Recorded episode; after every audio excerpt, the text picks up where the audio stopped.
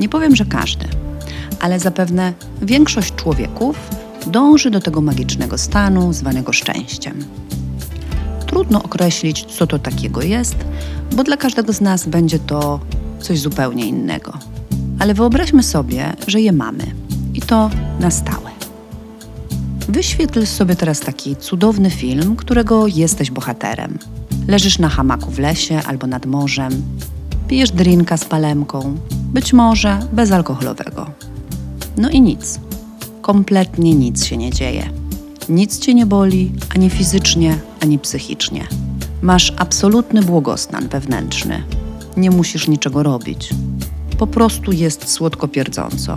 Człowieki się uśmiechają i wysyłają samo dobro. I tak leżysz na tym hamaku tydzień, dwa, może nawet trzy. I zaczyna cię powoli coś trafiać. Po jakimś czasie zaczynasz kombinować, co by tu zmajstrować. Po jakimś czasie czujesz, że brakuje ci przeróżnych przygód z całym dobrodziejstwem ich inwentarza. Być może zaczynasz dochodzić do wniosku, że to życie tu nie ma smaku i ciągnie się jak papier toaletowy. W tym idealnym brazylijskim tasiemcu zaczynasz zadawać sobie pytanie: co ja mam tu do cholery do roboty i po co się pojawiłam na tym różowym świecie? W naszym małym i dużym żywocie nieustająco staramy się unikać smutku czy dołka. Uciekamy przed czymś, co powoduje w nas ból. Nie lubimy tego, że boli, czy to ciało, czy to dusza. Nie chcemy być smutni, bo powiedziano nam kiedyś, że smutek jest zły i tracimy na niego czas. Swoją drogą zupełnie nie rozumiem koncepcji tracić czas, ale co tam? Uczą nas i sami potem kontynuujemy ten wątek, jak unikać czegoś takiego zwanego smutkiem i żyć tylko samymi radościami i przyjemnościami. Jeszcze więcej przyjemności. Jeśli tylko poczujemy coś, co boli, co jest niekomfortowe, chcemy się od tego natychmiast uwolnić.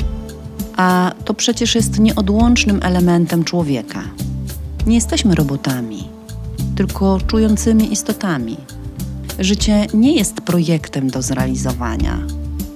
Jest właśnie tą tajemniczą przygodą. Gromadzimy różne doświadczenia, te dobre chętnie ujawniamy Gorsze od dzieciństwa chowamy pod dywan, by przetrwać. I świetnie jest to zorganizowane, bo mając 3, 4, 5 lat, nie umiemy sobie z nimi poradzić. Ale w pewnym momencie ten smutek i szarość chce z nami pogadać, wydostać się na zewnątrz. I najczęściej tylko być zauważonym.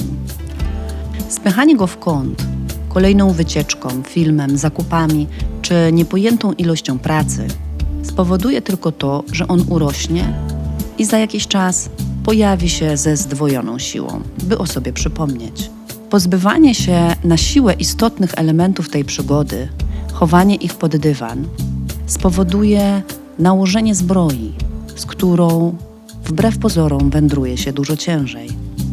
Widzieć swoje ciemne strony, blokady i smutki, nieść je ze sobą tu i tam, wkurzać się i lubić siebie nawet jak krzyczę i wyrazów używam. Kurczę, nawet tym tak zwanym uduchowionym i oświeconym też można mieć ciężkie chwile, rozczarowania i wściekłość.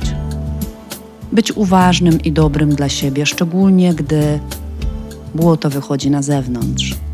Zatrzymać się i patrzeć na to, co się dzieje, bez interpretacji. Oddychać, bo to zawsze pomaga przyznać się sobie do tego i owego, bo właśnie to pociągnie za sobą otwartość i akceptację dla wszystkich własnych elementów, ale też i dla drugiego człowieka. Zaczniemy go akceptować nie dlatego, że tak trzeba i tak mówi jakieś pismo, ale dlatego, że każdy, tak jak ja i jak ty, może mieć przecież różnie. Bez przytulenia i akceptacji wszystkich swoich kawałków będzie to tylko dęta figura akceptacji. Ważnym jest też, by nie szarpać na siłę swojej traumy, nie być dla niej, dla tej traumy agresywnym, otoczyć ją ciepłem i poczekać tyle, ile trzeba. Siłowanie w żadnej kwestii nikomu jeszcze nie wyszło na zdrowie. Ona wyjdzie w odpowiednim dla siebie czasie.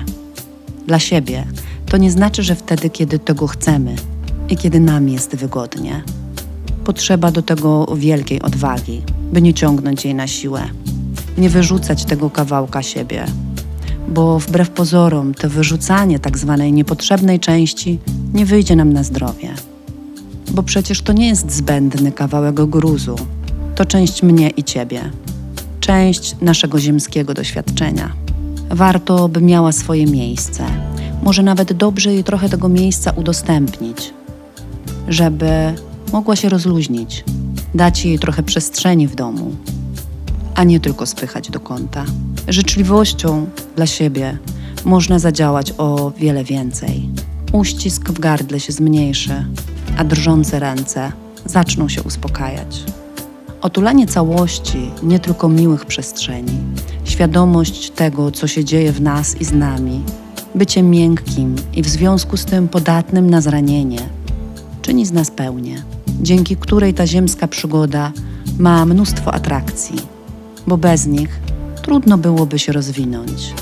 Przecież nawet najlepsza książka i mądrowanie się na jej temat nie da ci tyle, co przygoda, która wkurzy cię do granic możliwości. Ale może szczęściem jest właśnie całe spektrum, które mamy w życiu, wraz z jego trudnymi momentami, które pozornie wydają się być zbędnym dodatkiem do żywota. I jak już z całym tym doświadczeniem, z marszczkami i bliznami emocjonalnymi, uda ci się przenieść na tamten świat, a to mamy raczej pewne, to co tam odpowiesz, jak zapytają, jak było w raju? Ciałko.